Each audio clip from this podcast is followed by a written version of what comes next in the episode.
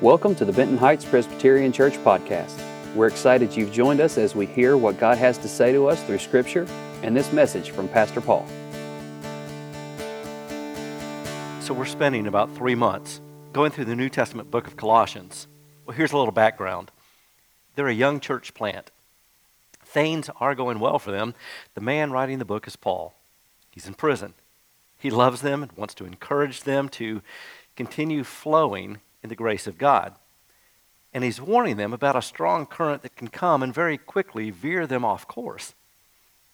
Now, I remember as a kid growing up in Jacksonville, Florida, going to the ocean, and we certainly wouldn't have major waves. We'd have these inflatable rafts that we could uh, play on and around, and every so often, I'd look up expecting to see my family's belongings on the beach, and so I knew, okay, everything's good.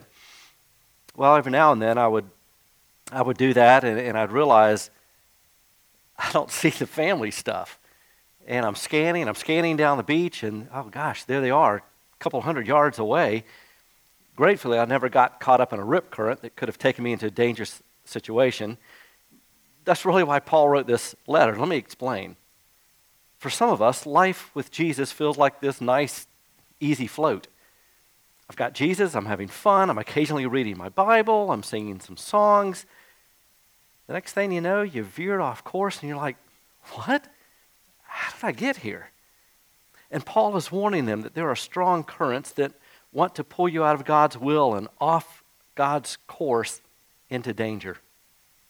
So let me share with you two things in our world that happen to create a strong current that seeks to pull you away from your flow in the grace of God and the will of God.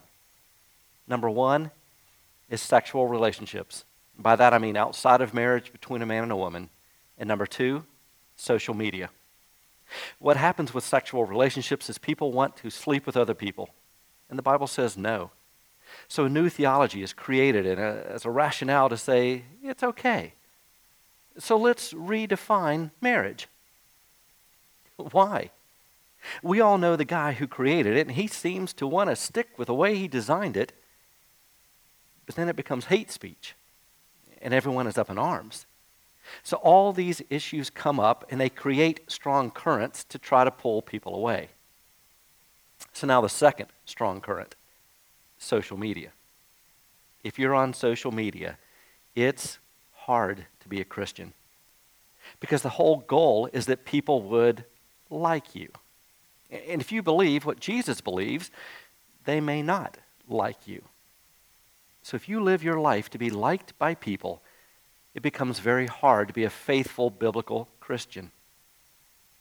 You need to know that these two are strong currents that want to pull you away from the flow of God's grace and God's will.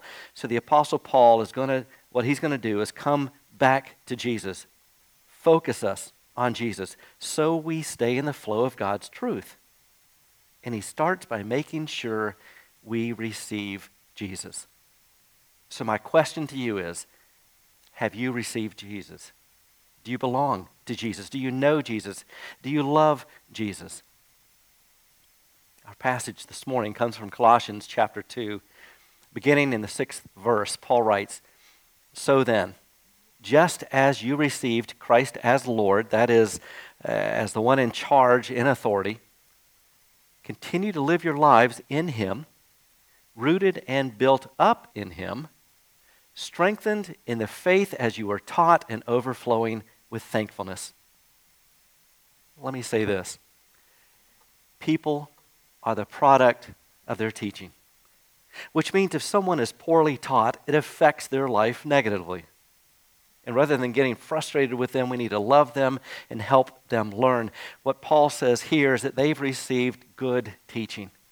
He writes, as you were taught. In other words, your founding pastor, Epaphras, he was a good Bible teacher. He taught you guys the truth. You don't need to unlearn a bunch of garbage. And that good teaching led them to receive Jesus Christ as Lord. Again, the question have you received Jesus? And then he says, if you've received Jesus' good teaching, then the next step is to grow and mature. So he encourages them to live lives in Him. That's the language of relationship. So, how is your relationship with Jesus? Do you spend time with Him? He also uses the language rooted. You know, from nature, if you don't have roots, you can't acquire the things necessary for you to grow and you eventually die. Or if your roots don't go deep, just a little wind will blow you over. So, without a strong, deep root system, when storms come, things blow away, and what's true physically is true spiritually for God's people. Are your roots deep in the scriptures, in Jesus, in prayer? These are the things that help safeguard you from the strong currents of false doctrine and false teaching. The second thing he says is to remain with Jesus. See to it that no one takes you captive through hollow and deceptive philosophy, which depends on human tradition and the elemental spiritual forces of this world rather than on Christ. For in Christ, all the fullness of the deity lives in bodily form. That's a really strong statement. That Jesus is God, and he becomes a man, that the eternal God entered human history.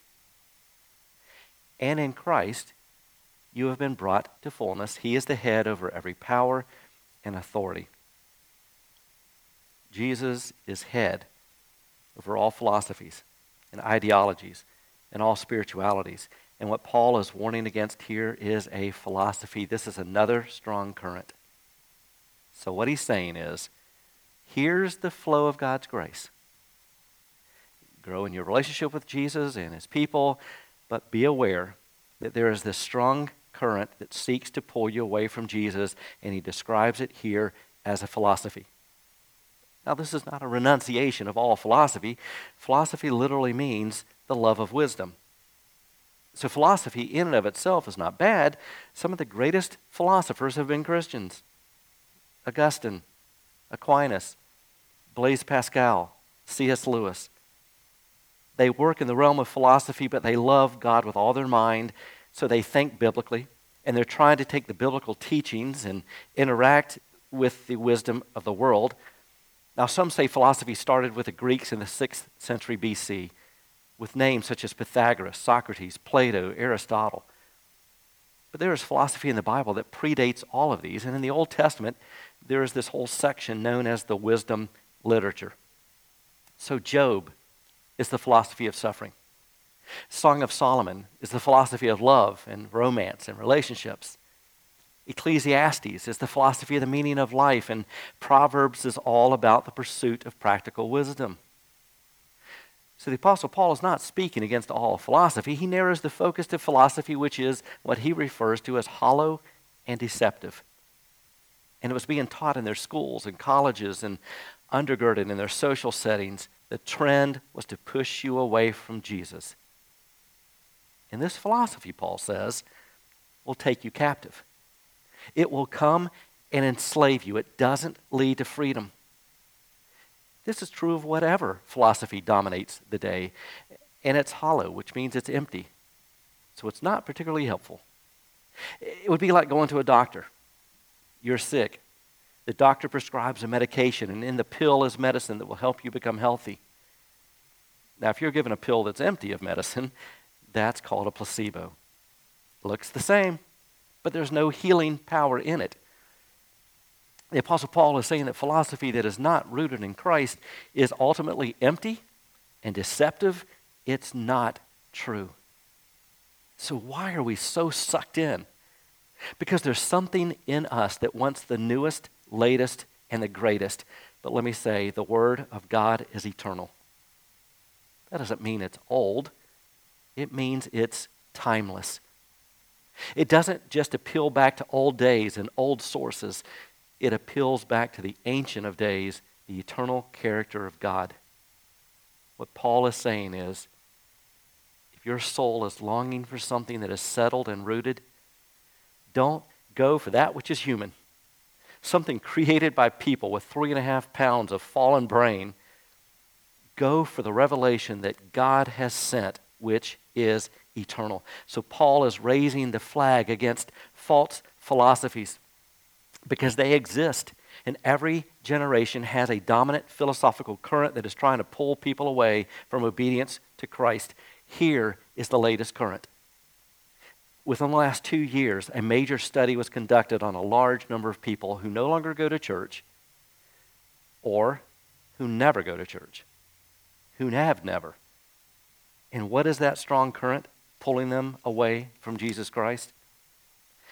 The one primary opposition to Christianity, and this was across all genders, races, socioeconomic backgrounds, the one issue opposite to Christianity, in opposition to Christianity, was intolerance. The philosophy of our day is intolerance. And it plays itself out in several arenas. There's the political arena, where we don't believe that the Bible or Christianity should have anything to do with public policy. And then in the spiritual realm, our claim that Jesus is the only way is very offensive. That's intolerant of other religions. And so we reject Christianity because they say you need Jesus. This also works itself out in tolerance in, the area of gender, marriage, abortion, all these hot button issues. So the strong current against all of this is to rethink Christianity. So rather than looking at all of God's attributes, we'll elevate one of his attributes and ignore the others. So holiness needs to go away. Justice, righteousness, obedience, all need to go away. And the one attribute of God that we'll maintain, God is love. And what is meant by that is tolerance. So that would lead people to say God doesn't reject anyone because God is tolerant. And God doesn't reject other religions because God is tolerant. And God doesn't say no to people who want to do certain things because God is tolerant. As a result, we are encouraged to celebrate everything and everyone. And if you don't, that's intolerant and that's a sin. So you think I'm wrong? Yes. Well, that's not loving. And you know, actually, it may be the most loving thing I can do to set you back on a path to Jesus is to tell you you're wrong. Now, how this works is the God of the Bible, in one regard, says, Come to me. Everybody, come to me. I don't care about your race, your background, your philosophy, your ideology. Come as you are. But because God loves us, He loves us too much to allow us to stay as we are. You see, God's love changes you to become more like Him. That's why tolerance is in opposition to Christianity. Tolerance says there is absolutely nothing about you that needs to change. And Christianity is all about change. We call it repentance. The gospel says that you're a sinner, you need a Savior. There needs to be a change. So here's the God of the Bible there is tolerance because He says, Come as you are. But there's also repentance where you've got to acknowledge who you are. And then there is love where God says, I will change who you are. The goal is to get you to Jesus and into the flow of God's grace. The third section is to remember Jesus. Let me start with this illustration. The easiest way for you to understand what a counterfeit is is to spend so much time with what is authentic you know, that's how the FBI distinguishes counterfeit money. They have studied the authentic in such detail that a counterfeit is easy to, is easy to spot. The point is, the Apostle Paul is not chasing every false doctrine, every false teaching, freaking everyone out and having them run scared. His is not a fear based ministry. This is not a fear based church. So let's not spend a whole lot of time talking about every crazy and weird idea that you can find on the internet. Let's spend time talking about Jesus. And as you get to know the real, you'll understand the counterfeit. And you won't be interested in that because you know what's authentic. That's what the Apostle Paul does here. He focuses us on Jesus. Verse 11 In him, that is, in Christ, you were also circumcised with a circumcision not performed by human hands. Your whole self, ruled by the flesh, was put off when you were circumcised by Christ. That's the death of Jesus on the cross, what he was referring to. Having been buried with him in baptism, well, there's the burial of Jesus Christ, in which you were also raised with him, there's the resurrection of Jesus. You've been raised with him through your faith in the working of God who raised him from the dead. Apostle Paul would say if you're worried about a powerful current that could lead you astray and you wonder, what do we do? His answer would be stick to Jesus. Spend time with Him who is the real God, and you will not be distracted or dissuaded by a clever counterfeit. So he goes back to the death, burial, and resurrection of Jesus. And the whole idea behind the language of circumcision is that it's not putting you in good standing with Jesus just because you can claim a certain heritage. You're not in good standing with Jesus because of a particular ritual. You're in good standing with Jesus because of what Jesus did. He took on your death. But before he got to the cross, he was flogged, and just that whipping alone caused some men to die. In Isaiah 53, it says about God's Messiah, we know him as Jesus, was marred beyond recognition. And then he was hanged on a cross. And he died. He died in our place for our sins, and he was buried. Jesus, God in human form, died. But he didn't stay dead he resurrected. And in his resurrection, all who believe in him are raised to new life. So, who I was, that's what I used to do. Who I used to be, that's not me anymore. I'm changed. God's love has changed me, not just tolerated me, but transformed me. And as a result, Jesus is not a dead ideology. He is a living, loving, seeking Savior. That's who He is. And we close with this rejoice in Jesus. In verse 13, Paul writes, When you were dead in your sins, that is, spiritually dead. And someone who is spiritually dead doesn't think about Jesus, doesn't love Jesus, doesn't listen to Jesus, doesn't follow Jesus. We're physically alive, spiritually dead. And in the circumcision of your flesh, God made you alive with Christ. God made dead people alive people. And how does He do it? He forgave us all our sins. That's a lot. Jesus forgives how much of it? All. This is, this is such a powerful passage. Verse 14 having canceled the charge of our legal indebtedness which stood against us and condemned us, he has taken it away, nailing it to the cross. So, nailed to the cross was your record of sin and debt. Everything you've ever said and done or failed to say or do, there it is. Guilty, guilty, guilty. And Jesus substitutes himself. He puts himself in your place to pay for your debt so you can have full forgiveness. And he's not done. Verse 15, and having disarmed the powers and authorities, he made a public spectacle of them, triumphing over them by the cross. Folks, this is a battlefield scene. And Jesus is triumphant warrior king, conquering our enemies of sin, Satan, death, and hell. He canceled our obligation to Satan. He set captives free from the domain of darkness. And what then does this triumphant warrior king Jesus do to us? He adopts us. And as citizens of that kingdom and worshipers of that king, I pray we never get to the place that this isn't awe inspiring.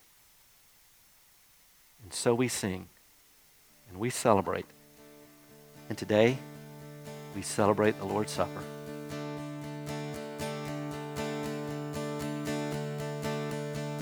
We hope you found this message to be encouraging.